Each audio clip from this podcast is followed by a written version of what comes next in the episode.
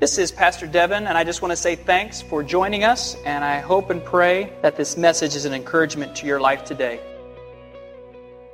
It's a new year, uh, and anytime I get to the top of the year, it's always a wonderful time to, to reflect a little bit. Um, I have a scripture for us here to, to kick off the morning. Ezekiel chapter 44, verse 5 says this uh, The Lord said to me, Son of man, mark well See with your eyes and hear with your ears all that I say to you concerning all the statutes of the house of the Lord and concerning all of its laws. And mark well the entrance of the house with all of its exits of the sanctuary. Here's, here's the principle that I want you to, to catch as we get to the top of, uh, of the year. How you exit directly influences how you enter the next season.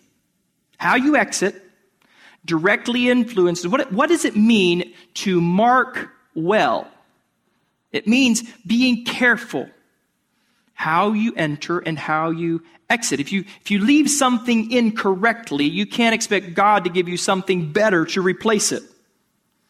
How, how many um, have been in a miserable job and maybe you've just been sitting at the, the desk or you've just been doing whatever the task is and you just decided, I am out of here. And you just walked out, didn't call anybody, didn't tell anybody you were coming back. You just left. Ever done that before? How many know that's probably not the, the right way to exit? Right? How you leave, friend. This is a, a biblical principle because the Bible says you go from glory to glory. And the steps of a righteous man are, or, this is a principle of God's kingdom. They're ordered. Then it goes on to say that those ordered steps, they become brighter and brighter, as bright as the noonday sun. The steps of a righteous man. Righteous steps are, are ordered. God can bring you from glory to glory. He can take you into 2015 and it will be a fantastic year, but don't exit 2014 incorrectly if you don't process well, if you don't handle it well, if you don't mark well these transitions in your life, God, God doesn't promote injustice. He doesn't bless disobedience. We have to be careful to mark well. And I really believe that if we will exit 2014 well, it's already a few days old, by the way. 2015 will be set up to be a year where you experience your steps being ordered Part, part of exiting well uh, just involves pausing for just a moment and reflecting on God's goodness. We had the opportunity uh, this past Wednesday night. We, uh, Dad and I, got to just serve individuals and families and couples uh, that just wanted to take a moment before they went rushing into 2015 to sit down and have communion and just reflect upon God's goodness. How many? Uh, how many of you will set uh, a goal, a goal or they, they call them resolutions. How many of you will do that this year? You'll, you'll say, This is something that I want to do. This is something that I've never done, that I want to try. This is something that I want to get right. Um, I've always said that um, Christians uh, are experts in the book of Genesis because at the beginning of the year we get convicted and we say we're going to read through the Bible. And then about February and Valentine's Day, we get stuck in Levitical law and genealogies, and then we quit. And then January comes around again, we start back in Genesis. We all know Genesis really, really well. About this time of the year, people are trying in, in some way to define or set a destination for their lives. What is this, what is this year going to look like?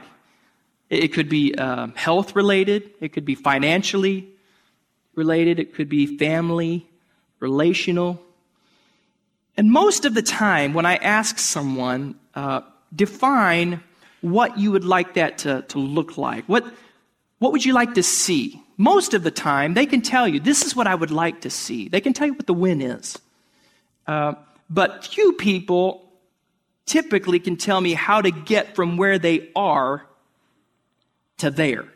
They see in their mind what there looks like, but getting there is a challenge. Here, here's, here's the thesis for this morning. Everyone ends up somewhere. Everyone, all of us, will end up somewhere. Few people will end up somewhere on purpose. All of us will end up somewhere at the end of this year. A few of us will end up somewhere on purpose. Maybe we could just say that together this morning. Everyone ends up somewhere, but few people will end up somewhere on, on purpose. And as we start this new year, every one of you, every one of you are headed towards ending up somewhere. Few of you who passionately seek God and listen will get there on purpose. Getting from here to there. What I'd like to talk this morning about is the there. What is that? What is it that God wants you to, to do? What is it that God wants you to pursue? What is it that He wants you to see that, that propels you forward into 2015? Because everyone ends up somewhere. A lot of this uh, this year, if we if we don't seek God, we'll end up doing some foolish things, and we'll end up somewhere that we don't want to be. I have a friend. Uh, he pastors a wonderful, incredible church in Dallas, south side of Dallas. He assumed the church from his father. Uh, he was the youth pastor at one point, and then he became the associate pastor, and then, uh, through a rite of passage, he became the senior pastor of the church. He'd been there for years, been there his whole life. And so everyone had kind of watched him grow up in the church. And he walked into his first staff meeting, and there were people sitting around that table on the staff that had served for his dad and with his dad that had watched him grow up as the youth. And now he's running the staff meeting. He's the boss now. And he walked into this first staff meeting and he said, How large of a church do you think that we have the ability to lead? And one of the cool hipsters spoke up and they said, Well, the church down the road is running about 1,500. We are way cooler than them. We could be running 2,500 tomorrow. And so many other people had incredible reasons why they should be larger and better. And he actually stopped them and he just said, I, I, I actually know the number. We have the ability to lead a church of 600. He said, Three times we have reached 900, we've reached 1,100, we've reached 800. Three times we've gone to those marks, and all three times we come back to what number?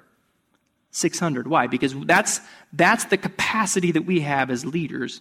That's what we're able to manage. And he said, So next year, you won't be here. It will either be a better version of you, or you won't be here at all. Now, that's a pretty rough first staff meeting, right? Listen, how many of you want to say next year, I, I don't want to be here? I want it to be a better version of me. Because you'll end up somewhere, but some of us will end up somewhere on purpose. How many this year would like to say, I, I want to be closer to God than I've ever been. And that, how many would say, I want to be as close to, I, how many would say, I want my marriage, my, my family to be God honoring and that it, it makes God proud of my, I want to do that this year. I want that to be my prayer. How many this year would say, I, I want to get completely out of debt? I want to just, I want to, no more payments. I'm talking about like no house, nothing. Wouldn't that be great? So that you could be an incredible blessing to the, to the kingdom. How many would say you, you want to get physically fit this year? Yeah? Fewer hands on that. I want to get physically fit. Just in case I get invited to a swim party, I can go. I can go. Be proud. Let me pro- I promise you.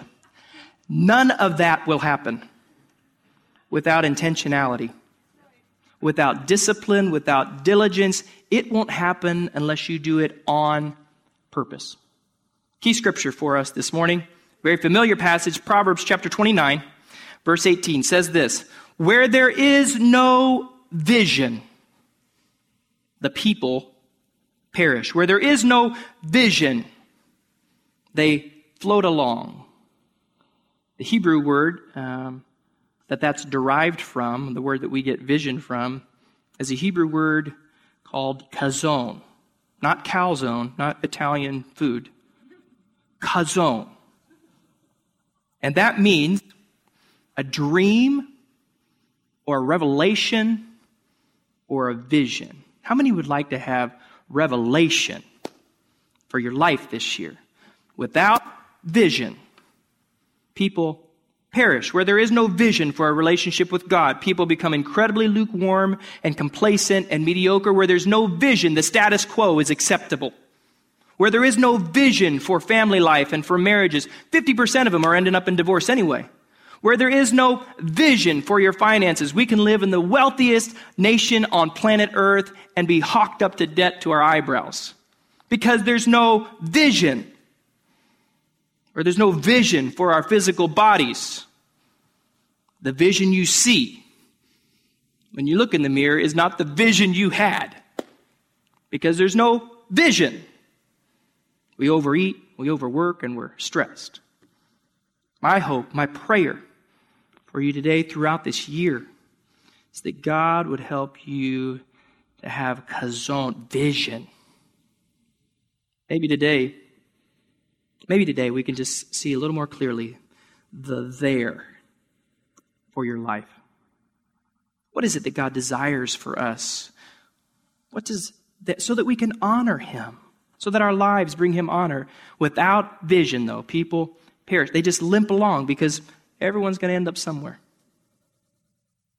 Few of us We'll end up somewhere on. Let's just try this. Let's just try this little exercise. Let's do this exercise here. Here's what I'd like you to do. Take out a little. If you got a pen, there's a pen in the back of the seat there.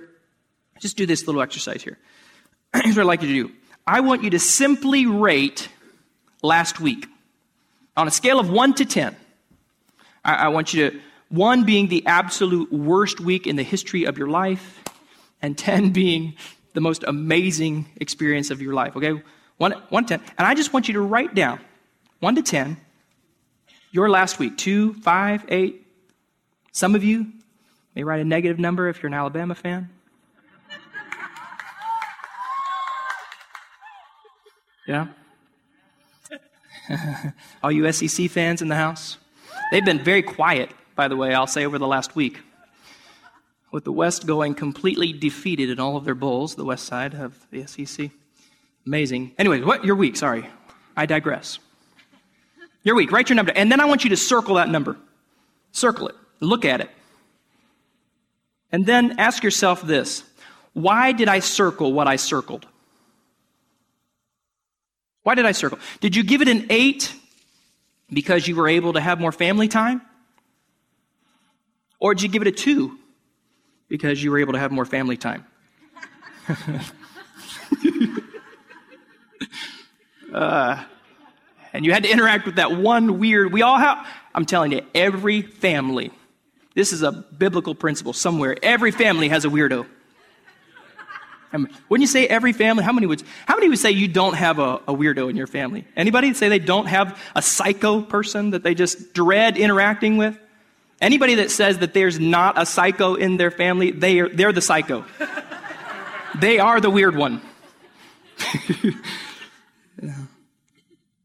Why, why did you rate what you did last week? The challenge is this most of us want to have a good week. A few of us can define what success is and what's going to make it a good week. Forget your perspective. What does a, sex, a successful week look like in the eyes of God? Forget what you think. Uh, what is the there? What is the chazon? What's the vision? Because where there is no vision, this morning, I just want to cover two very simple assignments. It's not a complicated message, uh, but I believe these assignments will bring some knowledge to us that God can use us to, to shape us, not just for this year, but for the rest of our lives. First assignment is this with the help of the Spirit of God, number one, define your values. Define your values. What are the spiritual values that God has placed in you. I love the, I love the way that Paul said it here in 2 Corinthians chapter 13. Paul says this Our responsibility. Some of us are more concerned about our rights than our responsibilities. Your responsibility. I have the right. You're responsible to never oppose the truth but to stand for the truth at all times. That's your responsibility. In fact, I would argue that most of us, if we're honest with ourselves, would say that there are some things in your life that you take incredibly seriously and you're wondering why it's not as much of a big deal to everyone else. There are these things, they seem to bother you almost, and you want to do something about it. And you can't seem to figure out why, why everyone else isn't as passionate as you are about that. How many, you know, something just moves you. It could be that before the foundations of the world, God designed you and decided to put you in this moment, in this place, at this time for a divine reason. God put something on your heart, not on someone else's heart. He put it on your heart because there was a reason God wanted you to stand for truth in this generation today to make a difference today. What do you stand for? What's the truth in your life? What do you value? When we look at the Bible, we have people in the Bible, we can look at their lives. We can see what they valued. Talk about people in the Old Testament, Samuel. I would argue that Samuel valued integrity. the end of his life, he stands up before the entire nation of Israel and says, Is there anything I've done that's hurt you or disappointed you? If there is, let me know because I want to make it right. Why? Because my word is my word. My actions, I want them to reflect that. What's important to me is my integrity. King David, he valued many things. One of the things that King David valued was intimacy with God. What did he say? This one thing I seek, one thing I desire, that I would dwell in the presence of the Lord, in the temple of the Lord, in his holy presence forever. He valued intimacy with God. Solomon, we know what Solomon valued. Solomon, one thing you can have, what would you like? Wisdom. He valued wisdom above all else. Uh, modern day people, let's look at some folks that have impacted our world today. Billy Graham. What does Billy Graham value? I would argue that Billy Graham values evangelism. He preaches the simple message of the gospel, doesn't complicate it, and he invites people to turn from their sin and accept Christ. He values evangelism. Mother Teresa. Mother Teresa, she values compassion, mercy. She sees someone in need, you just respond. Bob Barker. What's he value? Getting your pet spayed or neutered. That's what he values. Right? Never seen. Every time I see him, that's what he says. And just remember, get your pets spayed what he values. What did God place inside of you? Hmm? What, what do you value above all else? What is it? A couple questions for you that maybe will help you define those values. Just a couple questions. Number one, what do you deeply love? What is it that you love so deeply that when you see it, your heart is just overwhelmed with joy. I'll tell you, I'll tell you about me. I love to see people realize their full potential and to watch them walk in their God given purpose. And then beyond that, to be a part of the process of watching them grow and become more. And Jesus, I love that. I love that so deeply. It's one of the, one of the most frustrating things in life for all of us when you watch someone intentionally almost live below or beneath their potential. Isn't that frustrating? We've all experienced that. We have loved ones in our lives that we, we, we watch them. They continue to make poor decisions, and we think to ourselves, certainly they've hit bottom now. And somehow, some way, they find a way to go lower. Why? Because if they don't choose that it's the bottom, it ain't the bottom. We look at people's lives and we go, why do you choose to live beneath who you fully are? What's in you? Their life has no purpose, no meaning, no significance. They just succumb to this idea of just getting by. Do you realize how many people need to be told that they matter? That they're important? It's amazing to me how, how many times I've been sitting across the table from someone and they say, You're the first person that's ever believed in me. You're the, you're the first person that's seen more in me, that's come alongside me and spoken life into me. You realize how many people are just floundering, wandering aimlessly, trying to find themselves. And what they need are people in their life that are willing to walk alongside them.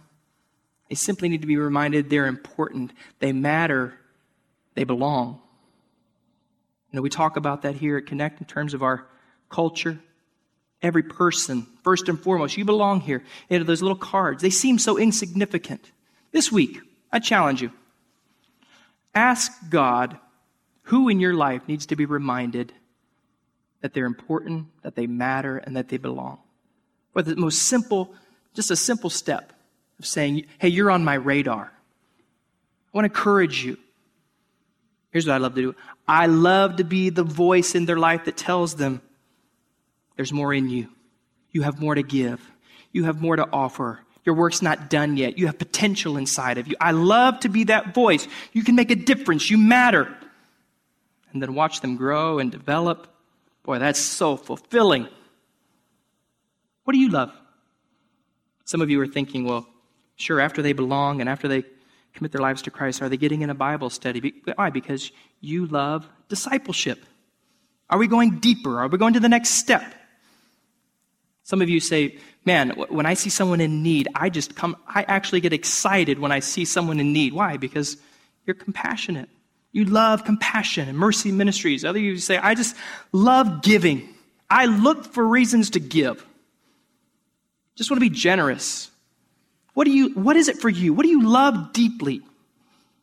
That can be a reflection of the values that God has placed in your heart. Second question that will help you define your values is this.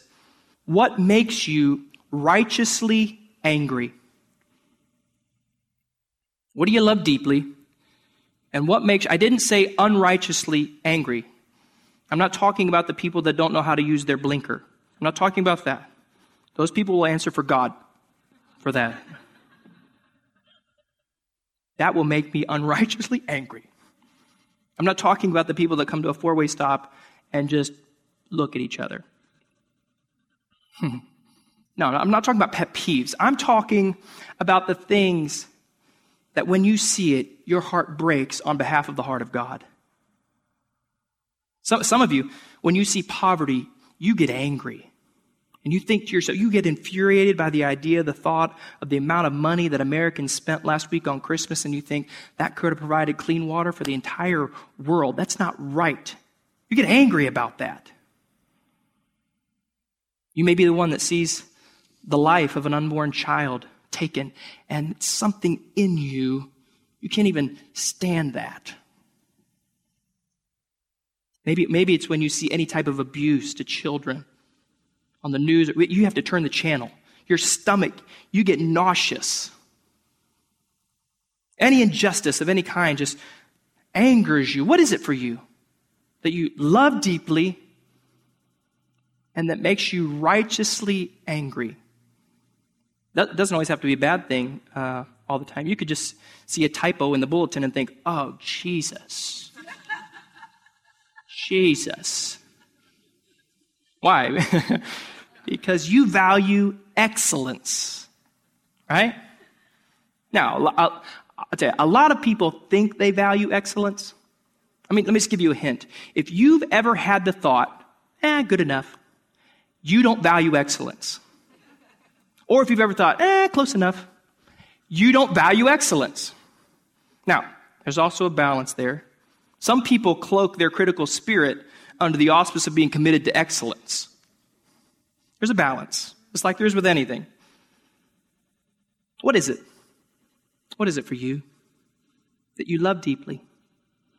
That makes you righteous? And, and just let the Spirit of God speak to you and reveal and uncover the values that are already in you. Here's, here's some homework for you this week. I'd like for you this week to write four to seven values no less than four, no more than seven, four to seven values. And just write them down generosity, kingdom mindedness, mercy, compassion.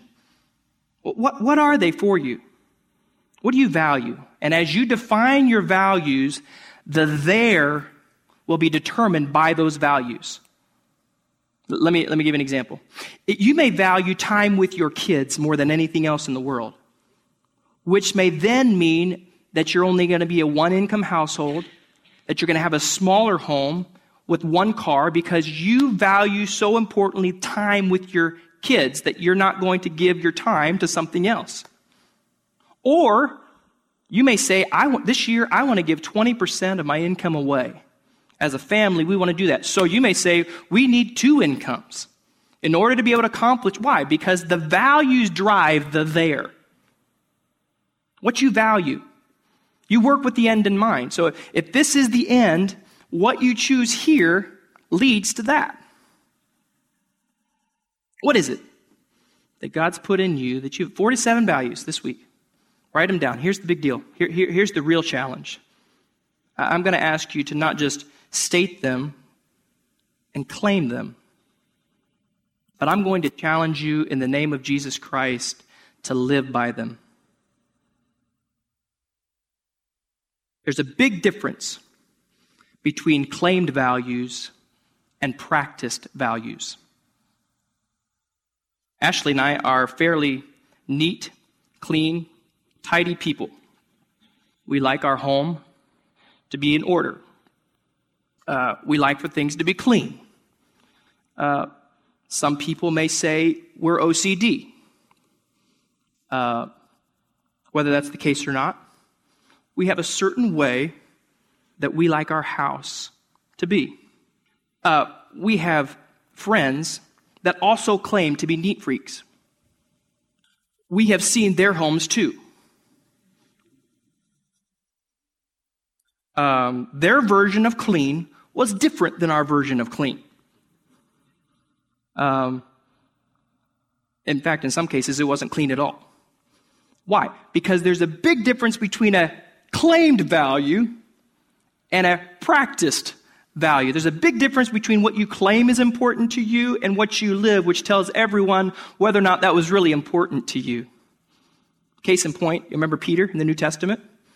Before the outpouring of the Holy Spirit, before the day of Pentecost, before the birth of the, of the church, Peter claims the value of loyalty to Christ. He says, Listen, everyone's going to run. I'm your man. I'm the guy you can count on. He claims he's the loyal one. What does he do? he denies him. Not just once, three times. Why? Because he claimed the value of loyalty, but the life that he lived. Uh, this principle is illustrated well in a verse here in Ezekiel. Ezekiel verse, uh, chapter 33, verse 31 says this My people, they listen to your words, but they do not put them into practice. They say it's important to them, but they don't live it. Uh, in my life, uh, early on in my ministry days, I claimed that family was important to me. Uh, unfortunately, I didn't live that. In fact, if I were honest, I would say that the church got the best of Devin, and my family didn't. And because of that, Ashley and I experienced our worst year ever in married life. Why? Because I claimed that something was important to me, but I didn't live that. And it took months of counseling and recalibrating before we could get it back on track. Because what you claim and what you live, there's a big difference. Some of you, some of you have claimed that you want to be financially free and financially stable and debt free but you mismanage your funds and you overspend. You claim one thing. You live in some of you claim that you want to be physically fit. But your eating habits and your exercise habits say otherwise. Some of you claim that you want a God honoring marriage, a God honoring home, and yet it's always the other person's fault. You don't accept any responsibility. Here, here's the thought here, here, here's the thought the distance between the truth you know and the truth you live equals the pain that you will experience. I want you to get that. The distance between the truth that you know and the truth that you actually live equals the pain that you will experience. Let me tell you, that year was the most painful year of my life. Why? Because the distance between what I claimed and what I lived was so wide that equaled the pain of my experience. Some of you claim to be one thing, claim to be committed to one thing, but you're living something else, and it is absolutely wrecking your life. Allow God to uncover the values so you can define them, determine how to live based on those values. Okay, second thing, define your values. You ask yourself those two questions What do I deeply love? Righteously anger, okay? Set the second assignment, discover your mission. Discover your mission. In one sentence, I believe that it would honor God for you to be able to say, This is what my life is about. I like the way uh, this conversation goes. In Genesis, Abraham's servant is out looking for uh, a wife for Isaac, and he goes and meets with Laban.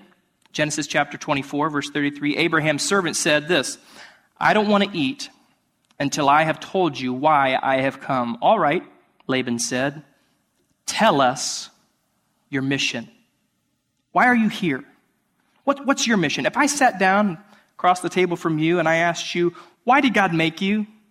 Why here? Why, why now? What's your mission? What would you say? Tell me your mission. One sentence. What are you about? What is the there for you? What does that look like? I like the way that Paul encapsulated his mission crystal clear.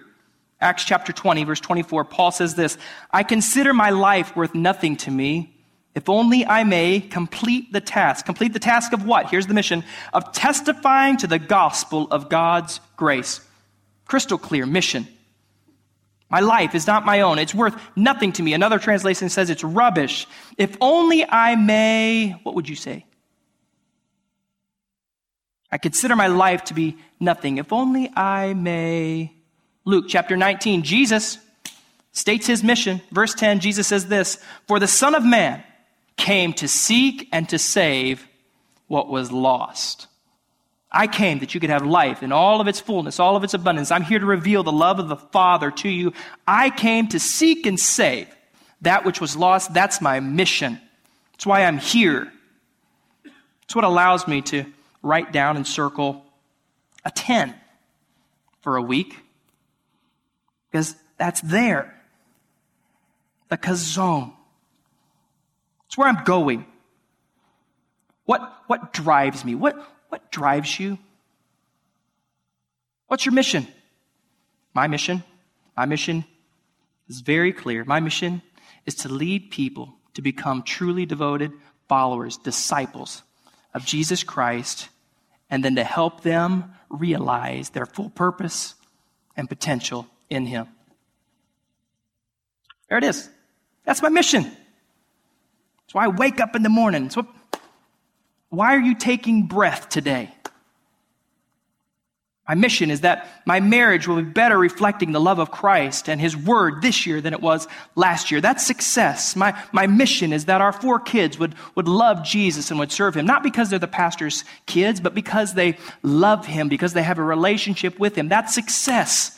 My mission is that this church that I, I lead would be spiritually vibrant and, and alive, that we would truly be making disciples conform to the image of Christ. That's success. That's the chazon. That's the vision. That's the there. That's what determines success or failure. What is that for you? I sit with people all the time and I'm blown away by the lack of vision for their lives. You know what I found to be the difference maker for so many people? Someone that loves them enough, that speaks life and encouragement, and literally draws out of them vision for their life. I've had meetings where when I started and we started interacting and spending time together, they had no vision, no idea what their life needed to look like, no drive. And by the time we got done meeting, they went away going, I can do something. Sometimes the, the greatest difference maker is another voice Another person that has enough spiritual discernment to see the potential in people, to tell them they matter, to tell them they're important, that they can make a difference, that they belong. I've had the opportunity over and over and over again to sit with people and watch their life and their spirit come to life. And then to be able to sit back and watch them grow and develop and become so much more than even I could have imagined. Why? Because when you have the power of God in you, you can do more than you could think or imagine. I met a young lady once. I was, this is my traveling days. I was traveling in full time music ministry, and I was at a different church every week, never knowing what I was walking into. It could be total craziness, or it could just be total dead. Every week was different. And this weekend that I was at a church, the young lady that was in charge of the, the worship and the music she did a wonderful job, and uh, just during our time together, I could sense that she was very discouraged. And so I went to her afterwards and I just said, Hey, I just want to tell you, there's more in you. I don't know if you see it, but there is so much more in you. Don't settle. Don't settle. God's got more in you. He has more for you out. This is not the end all be all. There is more for you out there. And then I got on the plane Sunday night and I went to the next place next weekend. And about, probably about five, six years later, I got a call from her. And she was one of the worship leaders at one of the largest churches in America today. And she called me and just said, uh, Ashley and I've had dinner with her several times, but she just said, You have no idea what that two minute conversation, it changed my life. You can be that for someone else. Don't get so consumed with your life that you don't see that in other people too.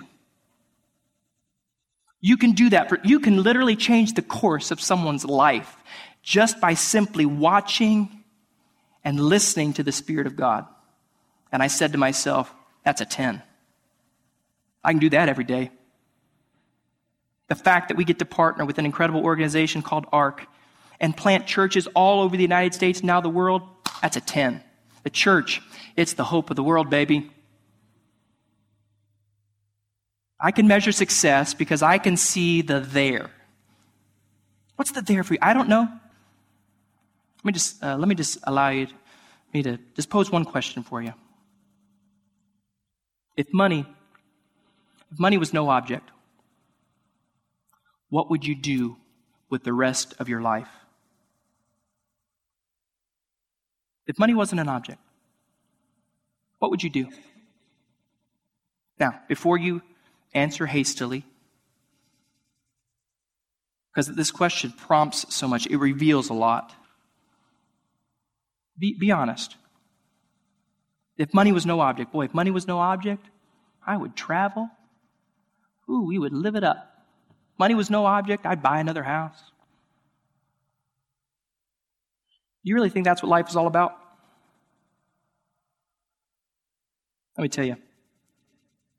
That's what this year could look like for you. Because many, many of us, that's what last year looked like chasing the next promotion, chasing the next toy, the next trip. Everyone will end up somewhere.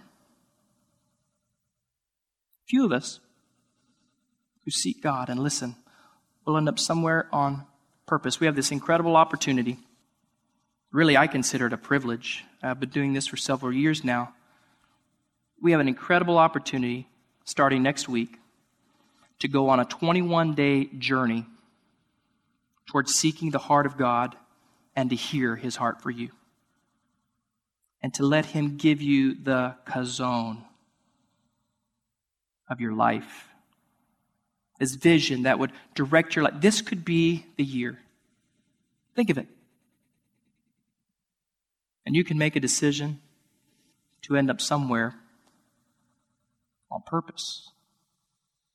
Let me read this prayer for you, final thought for the day. It's a prayer that Francis Drake prayed in 1577. Listen, listen to what he prayed, and I, I pray this over my life. I pray this over your life today. Disturb us, Lord, when we are too well pleased with ourselves.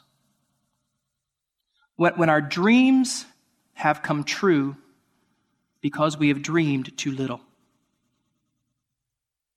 And when we have arrived safely because we sailed too closely to the shore. Thanks again for joining us. If you want to join us on Sunday, we meet at 10:30 a.m. right next to Wilson Central High School or check us out online at connectchurchtn.com. Thanks so much and have a blessed day.